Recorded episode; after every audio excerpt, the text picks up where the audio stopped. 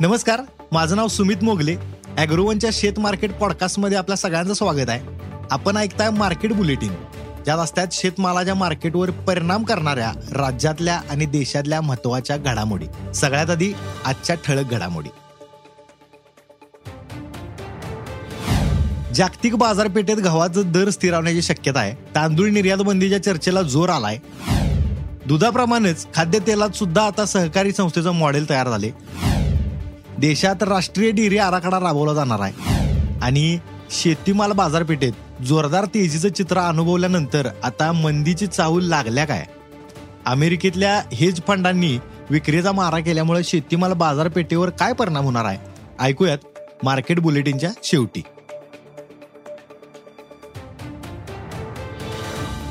रशियानं तुर्की देशाच्या माध्यमातून गव्हाची निर्यात सुरू केल्या. त्यामुळं जागतिक बाजारपेठेत गव्हाचा दर स्थिर होण्याची शक्यता आता सध्या सांगितल्या जात्या.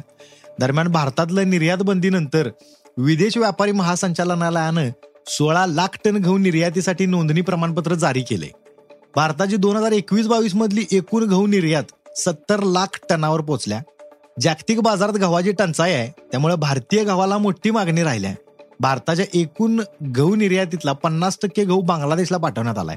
भारताकडनं गहू आयात करणाऱ्या प्रमुख दहा देशांमध्ये बांगलादेश नेपाळ संयुक्त अरब अमिराती Sri Lanka Yemen Afghanistan Qatar Indonesia Oman आणि मलेशिया यांचा समावेश आहे. देशाच्या अनेक भागात अजून सुद्धा समाधानकारक पाऊस झालेला नाही आहे त्यामुळे यंदा भाताचं उत्पादन घटण्याची चिंता सगळ्यांनी सतावा लागल्या. यंदा मान्सूननं नेहमीपेक्षा सहा दिवस आधीच संपूर्ण देश व्यापलाय. परंतु देशात आतापर्यंत झालेला एकूण पाऊस हा सरासरीपेक्षा पाच टक्के कमी आहे.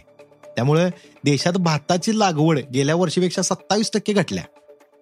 पावसाची स्थिती सुधारली नाही तर तांदळाच्या निर्यातीबद्दल आता सध्या निर्णय होऊ शकतो असं सांगितले. गावापाठोपाठ तांदूळ निर्यातीवर सुद्धा बंदी घालण्याच्या आता हालचाली केंद्र सरकारच्या पातळीवर सुरू झाल्याची चर्चा आहे. भारत हा जगातला सगळ्यात जास्त तांदळाची निर्यात करणारा देश आहे.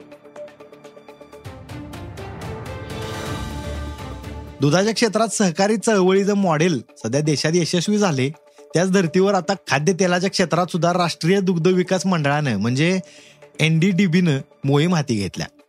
खाद्यतेलाचा तुटवडा संपवण्यासाठी सहकारी चळवळीचं मॉडेल विकसित करण्याचा प्रयत्न सुरू आहे. एनडीडीबीनं पहिल्या टप्प्यात सूर्यफुलावर लक्ष केंद्रित केले. देशातल्या सूर्यफूल उत्पादनात कर्नाटक महाराष्ट्र पंजाब आणि हरियाणा या चार राज्यांचा वाटा नव्वद ते पंच्याण्णव टक्के आहे. कर्नाटकानंतर इतर राज्यात सुद्धा म्हणजे एनडीडीबी तेलबिया उत्पादन वाढीचा कार्यक्रम राबवणार आहे. महाराष्ट्रातल्या तेलबिया उत्पादक शेतकऱ्यांना त्याचा थेट लाभ होऊ शकतोय. देशातल्या सहा ते सात राज्यात जागतिक बँकेच्या सहकार्यानं राष्ट्रीय डेअरी आराखडा आता सध्या राबवला जाणार आहे. त्यासाठी बाराशे ते पंधराशे कोटी रुपयांची तरतूद केली जाणार आहे. दुधातल्या भेसळीला आळा घालण्यासाठी दूध टँकरचं जे डिजिटलायझेशन आहे ते करण्यावर सध्या भर दिला जाणार आहे. तसंच लहान सहकारी दूध संस्थांना बळकटी दिली जाणार आहे. दुधाळ जनावरांना होणाऱ्या सर्वसाधारण आजारांसाठी पशुवैद्यकीय सेवा जी आहे ती उपलब्ध करून देण्यावर आता सध्या लक्ष केंद्रित केलं जाणार आहे. राष्ट्रीय दुग्ध विकास मंडळाचे अध्यक्ष जे आहेत मिनेश शहा यांनी ही माहिती दिली शेतीमाल बाजारपेठेत गेल्या काही महिन्यात जोरदार तेजी अनुभवाला मिळाल्या. मात्र आता ही तेजी उतरणीला लागल्याची शक्यता व्यक्त केली जायला. जगातल्या अनेक देशात मध्यवर्ती बँकांनी म्हणजे व्याजदर जे आहे ते कपात केल्या. त्याचा परिणाम अमेरिकेसह भारत आणि इतर प्रमुख देशांच्या अर्थव्यवस्थेत दिसून आलाय. अमेरिकेतील फेडरल बँकेनं व्याजदर कपात केल्या. भारतात रिझर्व्ह बँकेनं सुरुवातीला व्याजदर जैशी थे तसंच ठेवले. पण त्यानंतर सलग दोन वेळा व्याजदर कपात केल्या.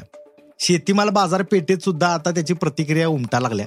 त्याच्याच जोडीला अमेरिकेत हेज फंडांनी विक्रीचा मारा सुरू केलाय. त्याचाच पडसाद सध्या शेतीमाल बाजारपेठेत उमटत आहेत. अमेरिकन बाजार नियंत्रकानं नुकतीच एक आकडेवारी प्रसिद्ध केल्या. त्यानुसार हेज फंडांनी मागील आठवड्यात प्रचंड विक्री केल्या. त्यांनी जवळपास साठ हजार कोटी रुपयांचं एक लाख छप्पन हजार कृषी वायदं विकून टाकल्यात. तज्ज्ञांच्या मते हेज फंड विक्रीचा जो काय सपाटा लावतात तेव्हा बाजारातल्या प्रत्यक्ष कमोडिटीच्या मागणी पुरवठा समीकरणाला फारसा अर्थ राहत नाही. गेल्या काही दिवसात कापूस तीस टक्क्यांपेक्षा अधिक घसरलाय. गहू जवळपास चाळीस टक्के घटलाय. तर सोयाबीन क्रूड तेल आणि पाम तेलात सुद्धा मोठी घसरण झाल्या. अर्थात काय आहे? मान्सूनची वाटचाल आणि राष्ट्रीय आंतरराष्ट्रीय पातळीवरील घडामोडी यावर पुढील अनेक गणित जे आहेत ते अवलंबून आहेत. शेतीमाल बाजारपेठेत पुढचा कल काय राहील? याविषयी पुढील काळात चित्र अधिक स्पष्ट होईल अशी माहिती क्षेत्रातील जाणकारांनी दिल्या.